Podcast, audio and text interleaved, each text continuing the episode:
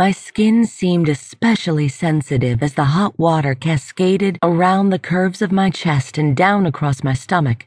In fact, all of my senses were especially keen this morning after my amazing night with John. I still had trouble believing that the events of the previous evening were real. The entire experience seemed like one of my vibrator assisted fantasies but the pleasurable soreness between my thighs confirmed the titillating truth. After our escapades, both couples had spent the night with their new lovers. This morning had been particularly interesting as each stowaway snuck back to their appropriate rooms, hoping not to run into the other couples that shared our four bedroom suite. It would have required some quick thinking and interesting explanations to cover our kinky tracks. When Rob arrived back in our room, not much was said. He smiled at me timidly, and I smiled back with a nod, letting him know that it was okay. He looked relieved as he leaned in, cupped my face, and pressed his lips hard against mine. Sliding his cheek along my face, he moved his lips to my ears and whispered, I love you, Kelly. With those words, the discussion was over and I headed to the shower. Between the three cavernous travertine walls, I now found myself breathing in the hot shower's steam and reliving the touch of John's hands. I could feel the stimulation of his eager tongue and the fullness caused by the length of his hard cock sliding inside of me. After last night, I had a feeling there would be no more imagination needed during my solo stimulation. I now had accumulated enough real life fantasy experiences to keep me going for some time. Our party slowly awoke over the next several hours, and by the time everyone was showered, I was feeling quite ravenous. It's amazing how much a good romp can stoke your appetite, and after last night, I had burned more than a few extra calories.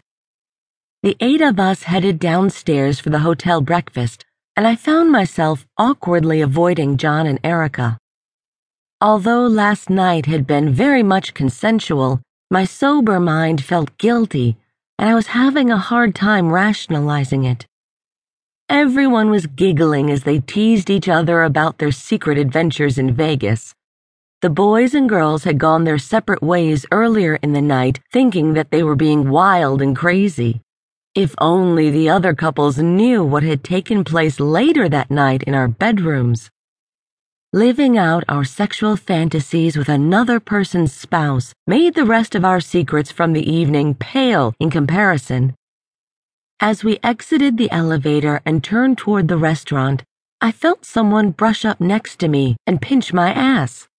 The shock caused me to leap as I spun around and saw that the unexpected culprit was not my horny husband, Rob, but my best friend, Erica, who had lent me her husband last night. Seeming to sense my uneasiness, Erica had sought to let me know everything was okay. With a smile and a wink, she walked past me to the front of our group. Her actions immediately filled me with relief. I felt as though she had just lifted an elephant off my back. Now I knew that even in the sobering light of day, everything was okay and that I could just enjoy the memories with no regret. As I watched Erica from behind, I found myself having some new feelings towards my friend. I had always trusted her and enjoyed her company but with new knowledge of her confident and kinky side, I found myself admiring just what a sexy woman she was. After breakfast, our group decided to head out onto the strip.